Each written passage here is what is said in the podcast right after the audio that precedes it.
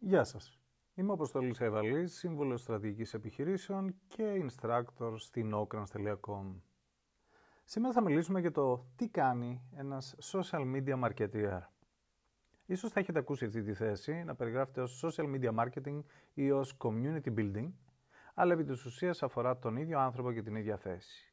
Ένας άνθρωπος λοιπόν που προσλαμβάνεται για μια επιχείρηση για να κάνει social media marketing ή λειτουργεί ως ελεύθερος επαγγελματίας και αναλαμβάνει πολλές επιχειρήσεις για να κάνει social media marketing, αυτό που συνήθως κάνει μέσα στη μέρα του είναι αρχικά να αποφασίζει για μια στρατηγική περιεχομένου, δηλαδή για πράγματα τα οποία θα μπορούσε να ανεβάσει ως post μέσα στα social media για ένα brand.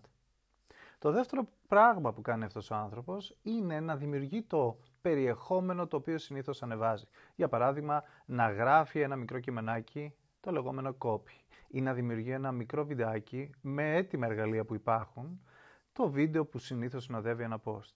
Ή να δημιουργεί ένα γραφιστικό, πάλι με έτοιμα εργαλεία που υπάρχουν, τα γραφιστικά δηλαδή που συνοδεύουν τα post.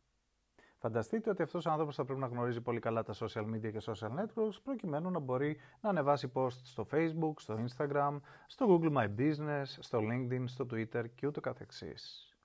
Άρα λοιπόν αυτός ο άνθρωπος κάθε μέρα σκέφτεται ιδέες περιεχομένου, δημιουργεί το περιεχόμενο και ανεβάζει το περιεχόμενο αυτό.